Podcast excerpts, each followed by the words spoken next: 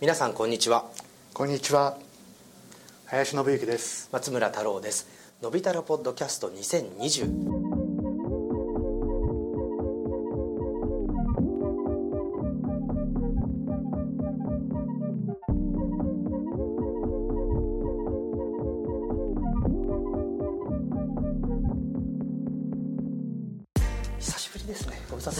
ですね、はい。リアルで会うのはね。なんかオンラインでこうビデオ会議とかではそうですね。時々拝見してたんですけれども、なかなかリアルで会うチャンスは今年はなかったですね。さすがにねそうですね。えーで前回の「のび太郎ポッドキャスト」は実は2019年の6月に収録っていうことで、じゃあ去年だったんですか。そうなんですよ。三の瀬そうですね。ね。はい。WWDC かなんか。そうです。プールサイド。割と暑かった記憶があるんですけれどもね。でその時もあの鈴木さん。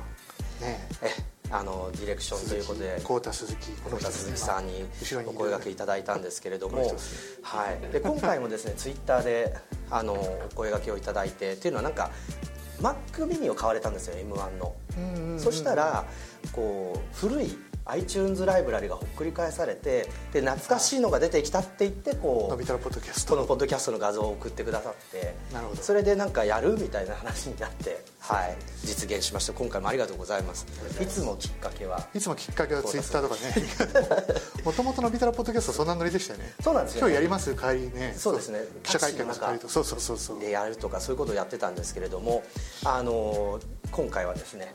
あの皆さんにまた2020年激動のあのいろんな変化があったんですけれども、まず第1夜はこう元祖のび太郎アップルトークということでアップルについての今年1年振り返っていきたいと思います。はい。でま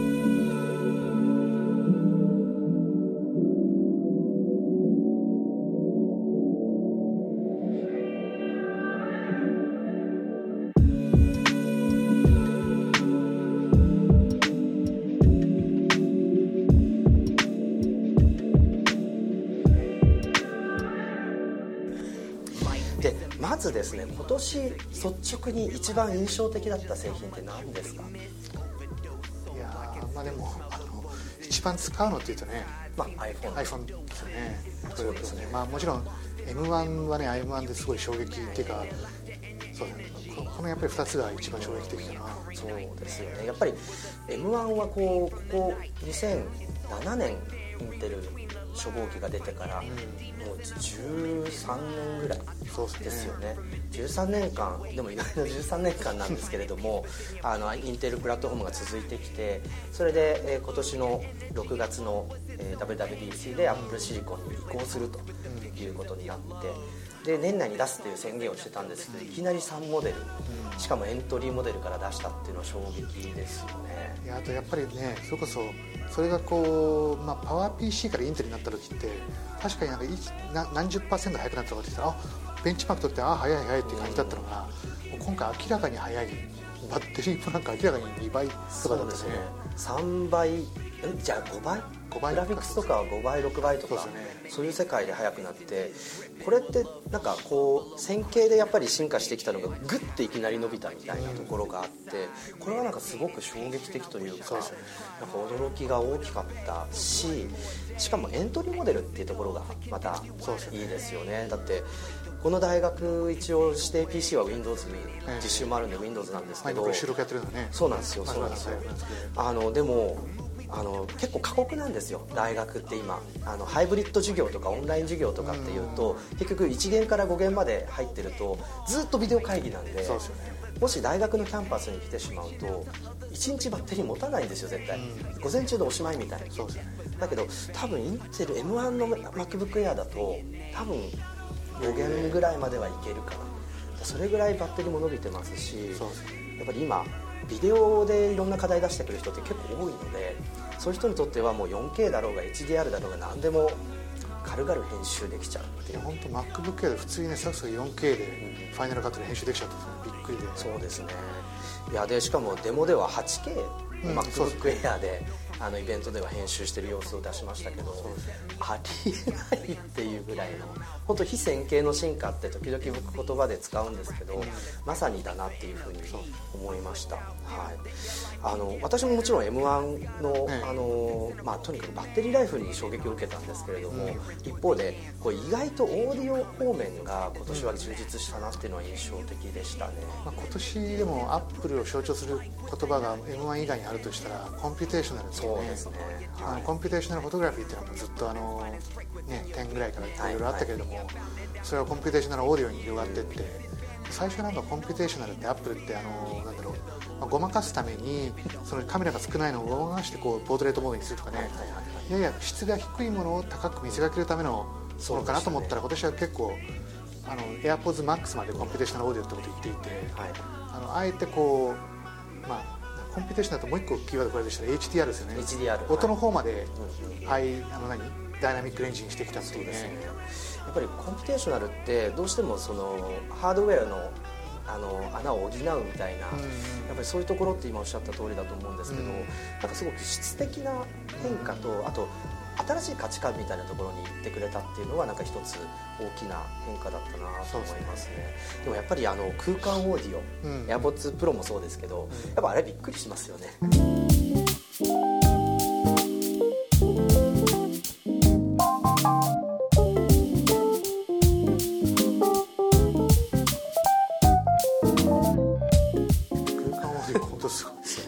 車の中とかで時々あの映像を見るんですけど音漏れてたのかって思っちゃそしてで明らかにこのデバイスから音が出てる感じがしててあれって外してみると出てないみたいな、なんかそういうこうそれってつまり人の感覚がかなり騙されてるってことなんですよね。まあだから完全にあのねみんなこう VR、VR、アップルが VR やるだなんだあの AR やるだとか言ってるけどもその前に完全にあの音の方で VR やっちゃった感じですよね。うんそんな気がしますね。でやっぱりあの一方では音の AR みたいな話とかっていうのは、実はアクセシビリティの方からもすごくあの重要度が増してきていて、本当にそういう意味では全部やってるっていうところはアクセシビリティからもそういうバーチャルな体験からも computational からもっていう形でやっぱりその体験自体があらゆる人のために、あの作られてそのあらゆる人のために使われるっていうものがだからすごく今年は面白い組み合わせが多かったなというふうに思いました。製品レベルでこう見ちゃうとだからね。まああの本当今年製品多かったら本当疲れたら嫌だなぐらいなんだけど。そうですね。でもあのねだそれをこう微分じゃないけどちょっと一回こうね意味解釈してみると結構すごい面白いキーワードがいっぱいありましたねそうですね。でも考えてみると結構春からずっと製品を発表し続けてきた。本当今年疲れた。もう俺いじめられまくってる感じがしてもう12月になっても全然ね そうですよもうねあのいつもねあの杉越祭ってサンクスギビングの後はもうアップルは製品出さない、もうねはい。出してくれないからっていうねそれが今年はもうコロナで EC が上がってるせいもあるのかもしれないけれいつども。出してもいいしこうとにかく3月はまずこの iPadPro そうですね。あと、えー、MacBookAir、で、えー、13インチの MacBookAir 一番かわいそうな MacBook や。そうですね。今年はちょっとっていうのがあります。で4月に iPhoneSE が出てきましたよね、えーさらには5月になると今度は13インチの MacBookPro ああそうですね。これは上位モデデルですね。MacBook Pro はい、これややっとその、えーキーボードがマジックキーボードになりましたっていうモデルでした。で6月に、えー、Apple シリコンの発表があった WWDC があってで7月8月はもうないかなと思ったら27インチの iMac これ第10世代のインテルコアプロセッサーを搭載して登場ということですけれどもね。はい。その後12月までね細かいものを含めるとフィットネスだなんだかんだってもうもねそうですね。もうひたすら9月9月は iPhone は出ずに AppleWatch と、えー Mac えー iPad Air ですね。はい、そして、えー、ホームポッドミニが出ましたと。で10月は iPhone シリーズが全部出てきて、えーさらに11月 まだ11月もあったんですよね、えー、Apple シリコンそして12月が AirPods AirPods Max と。いやー忙しかったですね。本当ね。うん。でもなんかもう逆に言うとあのせっかく素敵なスティーブ・ジョブズ・シアターを作ったけれども、あそこに世界中のプレスを集めるってことってやらないんじゃないですかねうまくいっちゃいましたよこれ。いやいや行きたいですよそりゃ。あのあそこすごくねあのファシリティもそうだし環境も素晴らしい場所なんであの行くだけで楽しいっていうのはあるんですけれどもでもね最高に贅沢なねそう中継のための背景ですよね、このよく考えてみると今回のね怒涛のような製品発表ってこれまではこうだんだんこうアップルも学んでて後輩になればなるほど、うん、あのスペシャルイベントが短くなってるんですよね時間が。そうですね、はい、だからこれまでだったら2時間の,、あのスペシャルイベントの中で5製品6製品出してきて、はい、えこれ全部何明日までに紹介の記事書くのみたいなことでやってたのがある意味分割されてまんべんなく。でもちょっと正直まとめてくれてた方がよかったなってこうなってみると思っちゃう書く。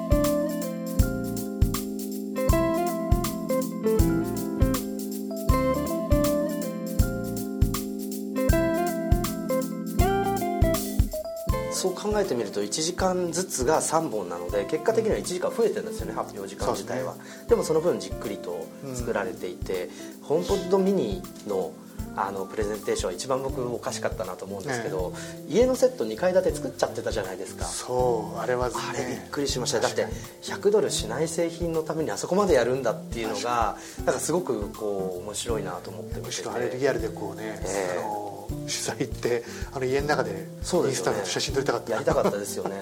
でしかもなんかガレージにはその一瞬のシーンのためだけに1100万円のアウディを置いて、ね、あれヒュー8がクーペタイプのね、多分借りられるから。まあまあそうなんですけどでもなんかおいやそこまでガレージだって作っちゃってますからねガレージまでね。だからそのなんかやっぱり映像はそこまでやられちゃうと、うん、なかなかこう他の発表会の見栄えがどんどんどんどん落ちていくみたいなところがあって、うん、もしかしたらでもあの家って実際に使ってたかもしれないですね。製品開発とかで。あそうかそういう家いろんな環境でテストするっていう意味では、うん。まあ、じゃあそこまで無駄じゃなかったかもしれない んですけどね。アップルだってアップル本社作った時知ってます？あの、はい、実際のこうなんか16分割かなんかしたあれを作っちゃったんですよ。あモデルですね。はいはい、はい、1対1のね。いやだからスケールもすごいしなんかいろんな意味で実体験を重視すると実際の環境がないと検証できないよっていうのは、うん、なんかすごくなんかあの構造主義的で面白いなと思っていて、ね、あのまあ本当に目の前で起きたことを実験しないと、うん、その不要ななんですか本当の体験っていうのは作れないっていうのはすごくなんか共感できるなと思ってるんですけれども今年やっぱりこう COVID-19 がすごく出てきていて、うん、でまあアップルは発表スタイルから、うん、あの変えてしまったと思うんですけどその中でやっぱり例えば iPhone12 なんかはすごい売り上げになっていて、うん、来年はもう30%ぐらい増産するかもっていう状況になってる、うん、なんでこんなにうまくいったんだろうっていうのは多分いろんな人が興味を持ってる部分かなと思うんですけれども。そうですね、はい、いや。ねまあでもちょうど M1 とかになってくるとかっていうそのタイミングにってかいやたまたまこうねやっぱりこうアップルでもそれほどこうすごくない時とこうバイオリズム的なものってあるじゃないですか、はい、たまたまだから今年はでもそれが全部こうね重なるタイミングってあって僕のそのアップルの歴史とか見ていくと一番思い出すのは2001年ってすごい年なのねアップルにとって。2001年って1月に、えっと、iTunes 発表し、うん、チタニウムのパワーブックを出し、はい、それから、えっと、MacOS10 を発表しでその後、えっとアップル直営店を発表しで最後はねあのなんだっけえっと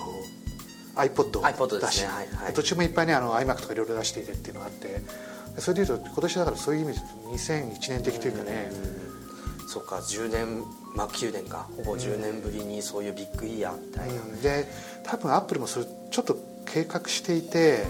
あの今年のアップルのこう発表を俯瞰してみると製品ラインナップの整理というのが大きいキーワードしたんですよね。そうですね。12もすごい綺麗に分かりやすくっていうかね、まあ、迷うんだけど分かりやすいラインナップになったじゃないですか、はい、で iPad もね iPad で結構整理されたしっていうね、そうですねであとオーディオ製品私が結構今年 あの面白かったオーディオ製品も AirPods からプロ、マックスっていうラインになったし。ホームポッドもねそうですね。あと AppleWatch もそのシリーズ3は引き続き売られてますけど上位モデルのあのシリーズ6の間に SE を置いて、うん、あのまあ、松竹梅というラインナップを完成させて、うん、なのでそういう意味ではすごいなんかあの分かりやすく顧客とコミュニケーション取りやすくなったっていうのは、なんかやっぱりアップルストアでのおすすめの仕方が、あの本当にラインナップにきちんと反映されてきてでもアップルストアクローズしちゃって結局オンラインで選ぶんだけれどもその時にも分かりやすいみたいな、だからなんかもちろんこう COVID 対応っていろいろあったかもしれないんですけど、やっぱり今のびさんがおっしゃったようにやっぱり英語って decade っていう言葉があるじゃないですか、やっぱりその10年っていう時代をこれからどう作るのかっていうところで計画されてたっていうのはすごくなんか評価しますね。